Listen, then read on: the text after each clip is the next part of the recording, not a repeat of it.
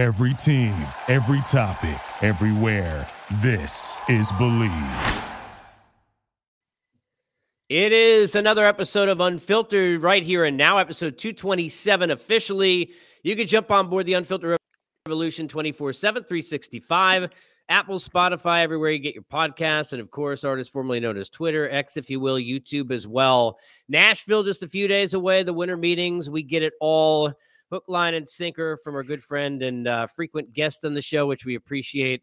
20 years, I was just realizing, as you're still at MLB.com. Now, again, I mean, I, when we started working together, and I was just referencing to you before, we're both a little grayer than we used to be, Mark Feinsand. How are you, sir? I'm good. You know, I, I thought about it as the reports were coming out about Jackson Chourio signing an eight year contract with the Brewers.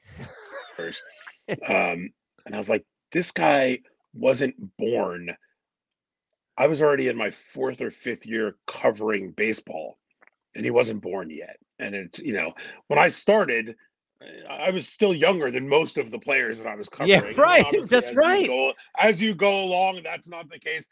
Uh, I believe Jeter was the one, was the last one. When Jeter retired, I think I was done uh, in terms of guys that I was covering uh, being being older than me. Jeter had me by six months, and after that, it was like you'd look at the at the roster and, and you'd start seeing guys born, you know, in the 80s, and then you started seeing guys born in the 90s. You're like, oh my goodness, this is brutal. But yeah, the uh the gray is certainly starting to to come in nicely. We're both telling our kids, "Oh, you'll never believe what it was like." I was just showing my son the Barry Sanders documentary and trying to explain it. I was like, "Oh my god, we're we're who we were as kids now as uh, parents." We'll get into all of the winter meetings and smorgasbord. Nice to steal you away from .com and MLB Network for a moment. We, as always, here on Unfiltered. Let's pay off the sponsors. Presented by Bet Online, number one source for all your sports betting needs. Latest odds, lines, and matchup reports baseball, basketball, boxing, golf, UFC, all your sports. Fastest and easiest way to get your wagers, live betting, casino, and card games, all available from your phone. So get over to the website now or your mobile device. Get in on the action. Use the promo code BLEAV. It's B L E A V. You'll get a 50% welcome bonus on your first deposit.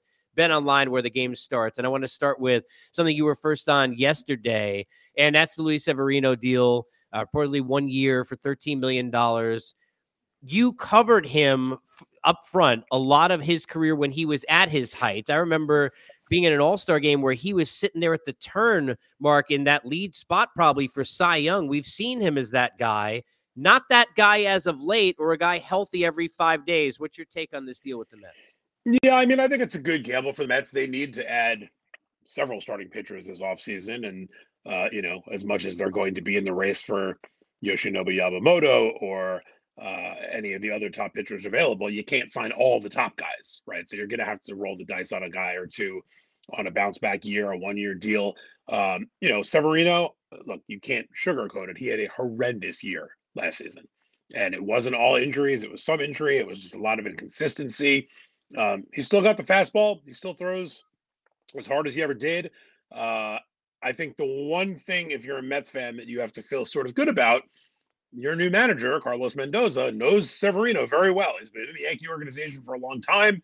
He used to manage in the minors. He's he's a bench coach there the last few years, so they know what they're getting. This is not going to be a uh, we're just taking a gamble here. Mendoza must think there's something there uh, that's going to make Severino a candidate for a big bounce back year. And for a one year deal, uh, you know, $13 million is not pennies. But for Steve Cohen, a one year, $13 million deal is not going to be something that prevents him from going after Yamamoto or uh, any of the other top guys on the market. Mark, you look at some of the gambles that have been like this last number of years. Noah Syndergaard comes to mind. It, it, teams have taken flyers on it. Do you think people, when I say people, maybe not people covering the game, but fans sometimes who can underrate a lot of things, underrate how big it is for a team to not be tied to term, as they would say if we were discussing hockey, where you're doing a band aid deal for one year. 13 million may be a little bit much if you're looking at his numbers a year ago, but just how much value is there in the market for teams to be able to sign a one year deal that, if it doesn't go right, is off the books, boom, at the end of one season? Absolutely. And in the case of some teams, and obviously the Mets are not going to go into 2024 thinking this way. But in the case of some teams, a one year deal there's also a possibility of if this guy is a good first half and our team is not having the year we're expecting. Well, there's a trade chip that you can use because teams are always looking to trade for rentals, um, and you can get something for that. I mean, look at the the one year deal Cody Bellinger signed last year with the Cubs, seventeen and a half million dollars, coming off of two dreadful seasons. Um, a lot of people said, why would you give Cody Bellinger seventeen and a half million dollars? Because it's one year. And they almost had him as a trade chip. Then they got back in the race and decided not to make the trades. Uh, but they certainly were rewarded for their their faith in, in signing Bellinger. And if Severino can bounce back and be, let's even say 80% of what he was at his best, uh, this is going to look like a very smart deal for David Stearns and the Mets. Yeah, and clearly to your point, we'll see how this plays out in the offseason. They're not looking at him as being a number one or two starter. They're looking at him back in four or five. We'll see where that fits in. Of course, Senga Quintana and company right now locked in there. You mentioned Bellinger. Let's go there next. Obviously, we know Cody's got the tie with his dad playing in New York. We also know that the Yankees clearly seem to be a fit in terms of need and a number of other things how much are the Yankees in front as far as leaders in the pack in this Bellinger situation as we stand now? Do you think heading into winter meetings, Mark? I don't know that I would say they're the leaders. I think they're more focused on Juan Soto than Cody Bellinger. And if I was them, I would be too. Um, you know, if you're going to spend $200 million on Cody Bellinger, or you're going to trade some prospects, get Juan Soto, and have to give him 400 million eventually. But Juan Soto's 25 he's never had the kind of down years that Bellinger had. Uh, and of course, you look at Bellinger last year, big bounce back year, nice numbers, not the MVP caliber numbers that we saw from him in 2019. The one alarming thing for me about Bellinger, and this is something that the Yankees have really focused on uh, when it comes to the type of players that they like guys who hit the ball hard. Exit velocity and, and hard hit rate and barrel rate and all those things that we talk about, those are things the Yankees care about. Cody Bellinger, as good as his season was last year, was in the bottom 10% of the league in hard hit rate. So there was some luck involved in some of his numbers. I'm not taking away from the year he had. He had a great year. He's going to get a big contract and he's going to deserve it. But I think if the Yankees are looking at a 25 year old Juan Soto, who in that stadium would probably hit 40 home runs, put up a 400 plus on base percentage, and do all the things that they are sorely lacking, they've been looking for that big lefty slugger for a long time. Um, I think Soto is probably the guy they're they're more focused on. Bellinger's going to have a market. There are other teams that are going to be in on him. I think the Giants are a team that makes a lot of sense for him. Um, I think going back to the Cubs is a is a possibility. So I don't think Bellinger's going to have any problem finding a deal. It does depend on how much Scott Boras is looking for, uh, because all the numbers that I just said, you know, that I just rattled out, teams have far more information than I do. Uh, so you know, I think it's going to be interesting to see where he where he plays out and where he ultimately lands. Anytime you're dealing with a guy the level of Soto, it's difficult to make a trade because the team that is dealing him wants to win the trade or at least look like, right? Mark perceived value if you're AJ Preller, not to have egg on the face that somehow you win this deal. Because regardless of what you do, it's going to be a tough sell considering where they were the day that they got Soto and where that fan base would be now how much harder does it make for other teams to make a deal for Soto where you may have to be in a spot where you've got to overpay a little bit because they don't necessarily have to deal Soto this offseason if they don't want to? Well, let me take the second part first. I'm not sure that's true. Uh, their payroll was okay. up around 250. I, there's been talk about them getting it down to 200. I know they have some free agents they lost. You know, Snell and it eh, could be gone, and Wacha and um, you know Lugo and Hader. Soto's going to make 32, let's call it 32, 33 million dollars in arbitration this year. That's the move they're going to have to make if they really want to get this payroll down uh, in order to try to be competitive next year. Because if you keep Soto and you can't add, lost 90 starts and 500 and something innings from those guys I just mentioned between Snell, Wacha, Lugo, and Nick Martinez, who just signed with the Reds.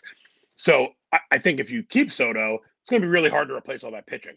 Um, I think what you're going to see is not necessarily a deal like the one the Padres made to acquire Soto, where they traded away four top prospects and a couple of big league ready guys in, in Gore and, and uh, Abrams. I think you're going to see them look for major league, young major league ready pitching, uh, in addition to maybe a prospect, you know, a, a solid prospect. The Yankees have the, the goods to get this deal done, whether it's a Clarke Schmidt or a Michael King Drew Thorpe, who's one of their top pitching prospects, you know, maybe Spencer Jones, who's their number one prospect. Um, but I'm not even sure if you're going to give up King or Schmidt with Thorpe and you throw in another pitching prospect as well. Maybe a guy like Marinaccio who's shown he can pitch effectively out of the bullpen in the big leagues at a low cost. The Padres can help restock their entire pitching staff off of this trade. They have plenty of offense. If you get Machado and Tatis and uh, and Bogaerts and Kim and Cronenworth and all these guys hitting to their potential, offense shouldn't be an issue there. They're going to need to address that pitching staff. So I'm not sure that this is a deal, especially with one year left until Soto goes to free agency, where you can bring in four big prospects and restock your farm system. I think this is going to be a trade they're looking at for guys who can help them in 2024. When you look at the Yankees, just to stay on that for a second, Uh, because we're going to get into Ohtani, and, and I know a lot of that has focused on the Dodgers, clearly, at least public perception of that over the last number of months. How much pressure are on the two New York teams to to make sure that Yamamoto comes to each one? Because when I sit there and I look at it, you know, it, it's not like they're the only two teams involved, Mark. But there's only a handful when we're talking about the kind of money this guy's going to get, what over two hundred million dollars, and all the accolades he's coming with. But when you look at the necessity for both of these teams, just how much pressure is there right now on the two New York franchises to make sure that Yamamoto comes to them and not that other franchise trying to get that back page? A lot a lot. There's no way to to to paint it otherwise. Um, there will be other teams involved. Uh, you know, it's funny we talk about he's going to get more than 200 million compared to what we were talking about with Ohtani, which we'll get to shortly. 200 million doesn't even seem like that much money uh, for one of these top free agents anymore. So uh, obviously, there's some question marks. He's never pitched in the big leagues. We have no idea how he's going to, you know, translate to the major leagues.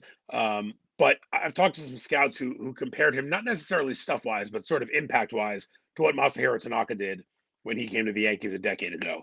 Very successful career in Japan, 25 years old, same as Yamamoto. Uh, Yamamoto obviously is a more decorated pitcher, having won the Sawamura Award, their equivalent of the Cy Young, the last three years, a couple MVP awards. I mean, this guy is the goods. Um, he's only 5'10. There are some concerns about that, but Pedro Martinez was only 5'10 and he did pretty well himself. So uh, I don't yeah. think, you know, if you've got the stuff and you've got the arm, you know, that that's not going to be a concern. But I think the Yankees and Mets both need him. You know, the Yankees are in a better position in terms of they have an ace. They have a guy just unanimous Cy Young Award winner. The Mets traded away the two guys they were had brought in to be their aces in Verlander and Scherzer. Uh, but both these teams, the, the Yankees rotation behind Cole, you know, Michael Michael King was a, a really great revelation towards the end of the year. Uh, but he's never done it for a full season. Nestor Cortes had a lot of injury issues last year. Severino's gone. Carlos Rodon was a, a, big disappointment in the first year of his deal. Obviously, the Yankees are hoping that he will bounce back, be healthy, and uh, deliver what they what they hoped when they signed him.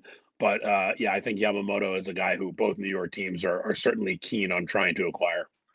You know, I always in a situation like with Ohtani, I, I try and look at it from the perspective of okay, if I'm the player, and I keep coming back to assuming the Dodgers can give at least at the height of the height, if not the most money, as as close to anybody else, because certainly they have that money to spend.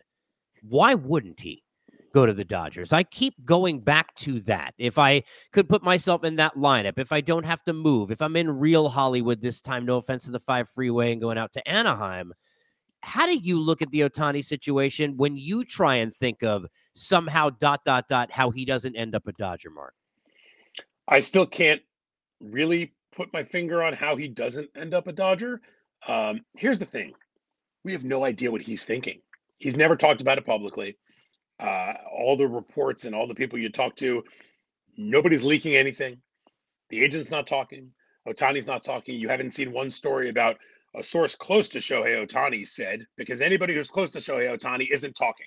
Um, so the question is, does he is he adamant about staying on the West Coast? If he is, well, then you knock off the Cubs, you knock off the Mets, you knock off the Red Sox, uh, and anybody else who may be you know sort of laying in the weeds, waiting to throw their hat in the ring. I mean, you've heard the Braves as a team connected to him. Um, I, you know, to me, if he's willing to go east, then I think the Red Sox will come in play. I think they're they're in a position where you know in the in the landscape of Boston sports, they've really fallen back into let me say third place, although you could argue that even though the Patriots are terrible, um, they still occupy more of the landscape of Boston sports consciousness right now. Bruins are good, Celtics are good. The Red Sox have had a couple of bad, you know, bad last place finish this year. They, they had the surprising season the year before, but they, they've had some bad lean years here. Adding a guy like Ohtani would juice the fan base up immediately. He likes hitting in Fenway Park from all indications.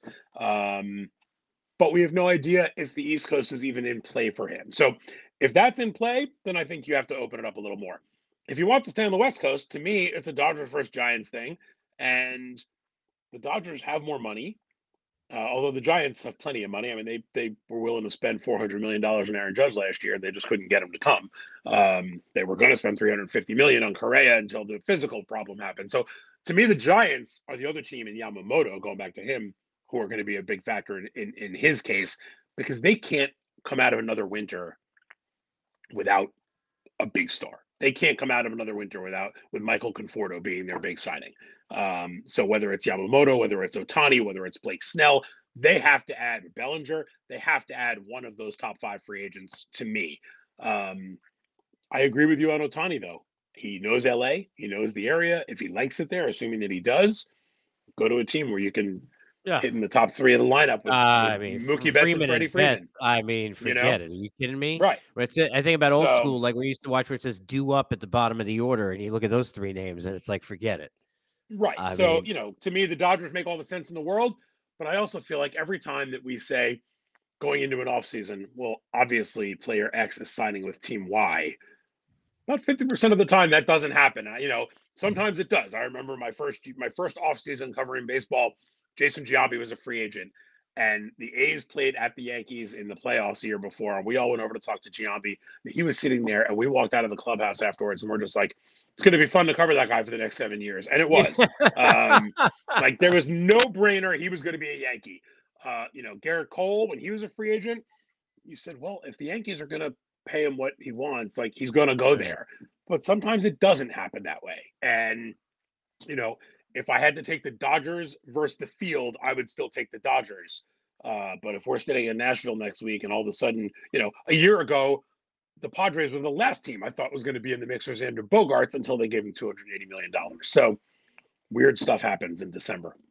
Yeah, I just want to follow quickly on Ohtani because it, while the who may not be a suspenseful scenario, because he may end up a Dodger very well, and probably is the how and what the contract looks like to me is is more fascinating than any mark free agent I can ever remember because of all the if thens and what if and how many of this and how much of that are you going to do and and how many years. Is this going to be the most creativity we've ever seen put into a contract and the most incentive laden in terms of you know almost choose your own adventure? If you're healthy and you pitch this much here's what you'll make and if not here's what you'll make. That part of it to me is fascinating, is it not? I think there's a good chance that everything you just said is exactly how it plays out. However, I think this contract is going to start at $500 million guaranteed. That's a good place to start. Whether yeah. he pitches or not. I mean, I think, yeah. Think about it this way he's a year younger than Judge was going into free agency. He's yep. every bit the hitter that Judge is. He's not the fielder, obviously. He doesn't have the you know the right field uh, or or center field in Judge's case also uh, to fall back on. But let's assume that he gets the same money Judge got on an AAV. Judge got nine for 360. Let's assume Ohtani gets 10 for 400 just for his hitting. You're going to put on at least another $100 million for what he might provide you as a pitcher. So I think 10 for 500 is kind of the starting point.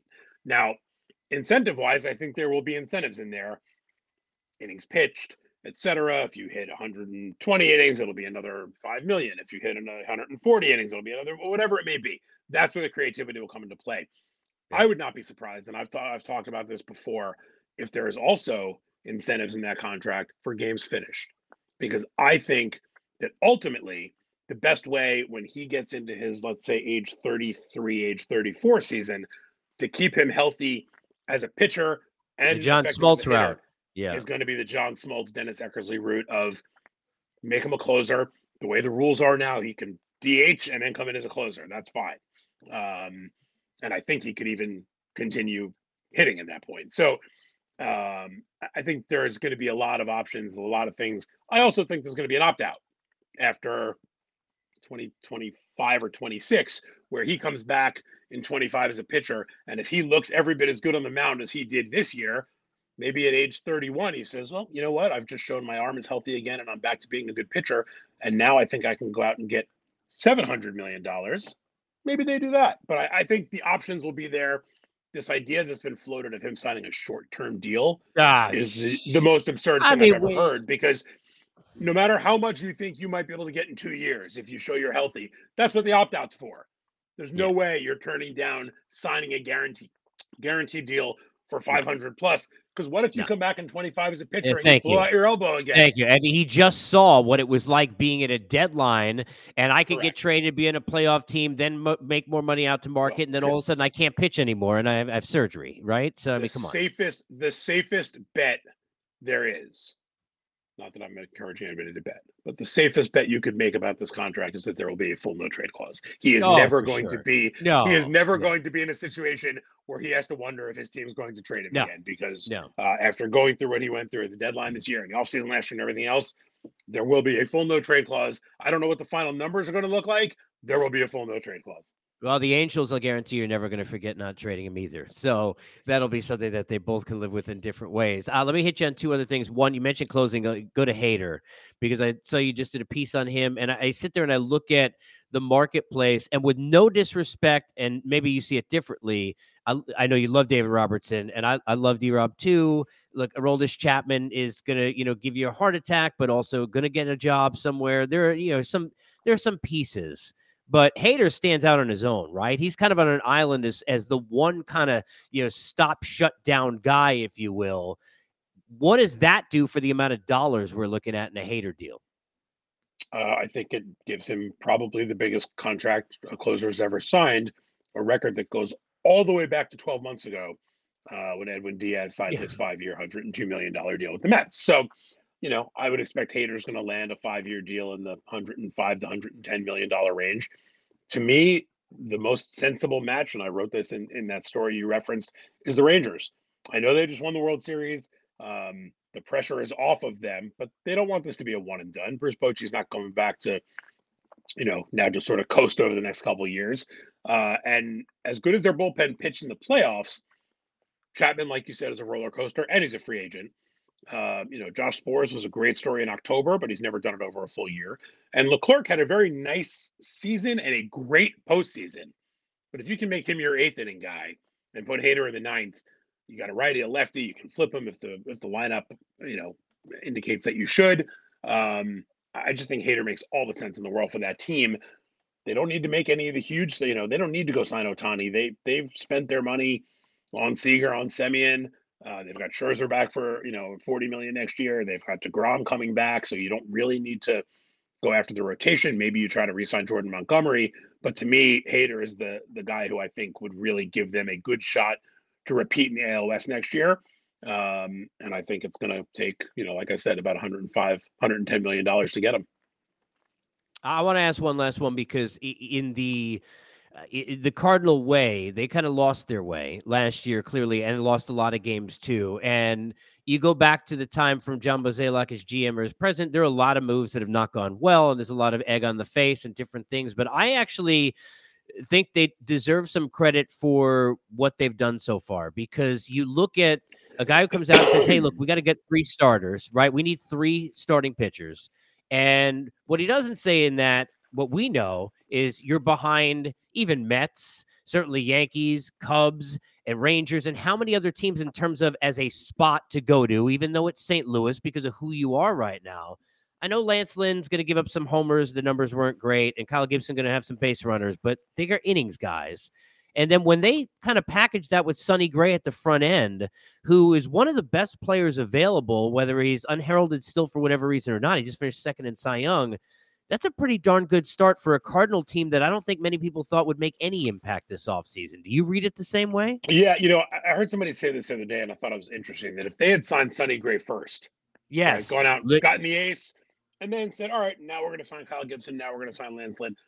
The Lynn and Gibson signings led a lot of people to go, "Really? This this is your answer for you know for coming back from this terrible season and needing to refill your rotation? You're going to go sign 36 year old Lance Lynn, who was you know Yeah. giving up home runs in historic rates last Brutal. year, and Kyle Gibson, who you know was was perfectly fine. And if he's your number four starter, that's great. but this is not the answer. Then they went and signed Sonny Gray, and it was like, ah, okay, now it's starting to come together, and you start seeing what they're doing. Um, look, pitching is expensive, right? We I mean, we just told Luis Severino get $13 million off of the worst year of his career, the highest ERA in the league for any qualified starter, I think, last year. So pitching is expensive. They went out and signed Gray, who, uh, you know, to me, if you can sign Sonny Gray to three for 75 Yeah. or Blake Snell to six for 175 or whatever the number is going to be. Yes. Sonny Gray. I mean, he's Yes. 33, 34 years old, but we were talking about it before. Term, term, term. Yes. Three years. You're not, you know, you're not committing to a guy to 38, 39 years old. You're not committing to a guy for six years where, uh, you know, you, you're going to experience ups and downs. I mean, Gray, look, I know having covered him in New York, he had a very tough time in New York. And I think that's clouded people's opinion of who he is. He was great in Minnesota the last couple of years. He was Oh, really good in. Cincinnati. You know, Oakland, before he went to the sure. Yankees in Oakland, he was really Yeah. good. Like the Yankee, the Yankee experience clouds people's opinion of him, I think, um, because so much was made of how he did not pitch well there. I think it's a really good signing for St. Louis. I like the Gibson signing. I actually, you know, last year when the Orioles were sort of in the market for the first time in several years, uh, I was banging the drums that they should sign Nathan Eovaldi. I thought that was the guy who would really work with that staff, lead the young staff. He's got postseason pedigree, and they signed Gibson instead. And I was like, okay. I didn't think it was going to be um, the move you needed to make to make the 20 win jump that they made. All credit to them. Their I mean, their lineup is young and impressive, and um, I'd like to see them go out and make a, a, a signing of one of the bigger starters this offseason because I think the Orioles need that guy. You know, Bradish had a great year. Grayson Rodriguez had a nice second half. They need that veteran guy at the top. You know, how much different would it have looked for them last year with with Eovaldi taking the ball in game one Mhm. uh, of a playoff series? So, uh, world you know. Gray was a guy that I had looked at as maybe being that guy for Baltimore. The Cardinals jumped in, they were aggressive. While a lot of other teams are sort of lying back, waiting to see what happens with Yamamoto, what happens with this guy, what happens with that guy. The Cardinals targeted their guys, went and got them, and they deserve a lot of credit for that. One thing I wanted to go back to real quick. yeah, go um, ahead. when you were talking about the Soto thing before and how you know, Yeah. the Padres have to win the trade, this situation reminds me a lot of the Mookie Betts situation in Boston, where Chaim Bloom came in. It was the worst kept secret in baseball that the Red Sox had to trade him. They wanted to get their payroll down under two hundred million dollars. Everybody knew that they were going to trade Betts. They did not get a good deal back for him, right? We we look at the guys they got back now. Verdugo, who's been a perfectly serviceable player. The prospects they got never panned out. Um, and it ended up being a pretty bad deal, but they were in a spot where the whole league knew they had to trade Betts, so they weren't No leverage. The No kinds leverage. of offers that people would have said you should get for a guy like Mookie Betts with one year left. The Padres might be in the same situation with Soto. They might be fortunate that the Yankees might be desperate enough to add him that they'd be willing to give up a Clarke Schmidt or a Mike King with Drew Thorpe and another prospect or two. But uh, you know, the idea that that AJ Preller's sitting up there with Juan Soto in his hand and saying, "Come and get him, boys," that's that's not the position you're in when everybody in the league thinks you have to trade this guy. Yeah, I uh, all all, uh, all I know is that uh, at some point we're gonna have to figure out if if my Giants beat your Commanders X amount of times in a row. Because I remember you had the bet real quickly years ago. I don't remember who it's with, but I remember being at a winter meetings and you It's Jesse being Sanchez. very yes, very afraid of our of our uh, old colleague and good friend Jesse Sanchez with the cowboy jersey you had to wear, right? Yeah, So I had to I had to make that my Facebook profile picture for like a month. I was me in a Dez Bryant jersey and a cowboy oh, hat. oh, of all was- people too. It was well, it was the Oh, only one that they had at Modell's when I, I of course I wasn't gonna buy it. so I, Oh, went, I literally Modell's. went and- I went Nice. into Modell's with my son. I put the jersey on, I put the hat on, I said, Here's my phone, take a picture. And I think my face was something like, you know, just like I can't believe I'm wearing a Cowboys jersey. Jesse still sends me screenshots of that picture at least once or twice a year. Uh, After the Thanksgiving beating, uh, uh, I was just going back to focus on Hurricanes football instead of uh, although that hasn't been a treat either this year. So, you know, at least they're bowl eligible. First year as a Hurricanes fan, my son's there. So, uh, you know, hopefully they'll go to a bowl and we'll get to experience a fun bowl game. Well, everybody else goes to a bowl. You might as well. Uh, Mark, appreciate you, man. Thank you for doing this. Safe travels to Nashville, my friend. Well, Thank you. Casey, when you when you go to Boston University, college football is not exactly a thing you get to deal with. So well, no, and they and they have- disband the. Hey, they disbanded the football team the year I, after I was there. I saw the last Glenn Foley, former Jets quarterback. His younger brother was the quarterback. Last time Okay. they ever had a football team. I, I was I graduated in '96, so we Yeah. came back for homecoming weekend in '97, and that was the weekend they announced they were Yeah, getting rid of the yeah, football team. And the, yeah, remember the players had X's taped Yeah. over the logos. Yes. and I mean, Yes. Yeah. a disaster. Nickerson So, Field, of course. You kidding? So it's it's nice at least to uh, you know be able to turn on ESPN and watch uh, watch my son's school playing in, in uh, meaningful football games. And we had college hockey, so at least there's that. Appreciate you. Safe travels to Nashville, my friend. Thank you. Thanks, buddy.